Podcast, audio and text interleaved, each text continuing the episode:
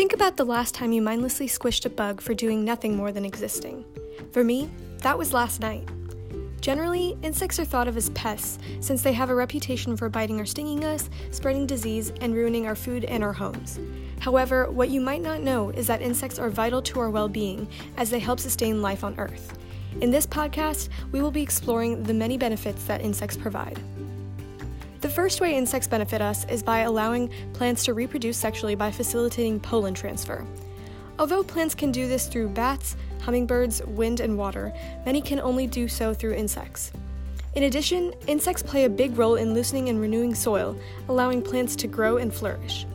Not only do plants look aesthetically pleasing, but they are vital, vital to human survival. After all, they provide the oxygen we need to survive.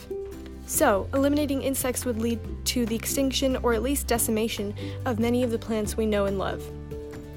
If you still think of insects as the creepy crawly pests that only exist to terrorize us, consider that a few insects exist to eliminate some of the pests that annoy us the most. For example, insects like praying mantises and spiders control the populations of at least half the insects we classify as pests.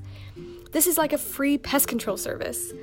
In fact, scientists have estimated that the value of services provided by insects in the United States is at least $57 billion a year. Insects have been around approximately 4,000 times longer than the latest version of humans. They are also very capable of adapting to new challenges through evolution and rapid reproduction rates. Despite this, they need help from humans like you and me to ensure that they keep existing. So, the next time you go to kill that pesky bug, think twice about it.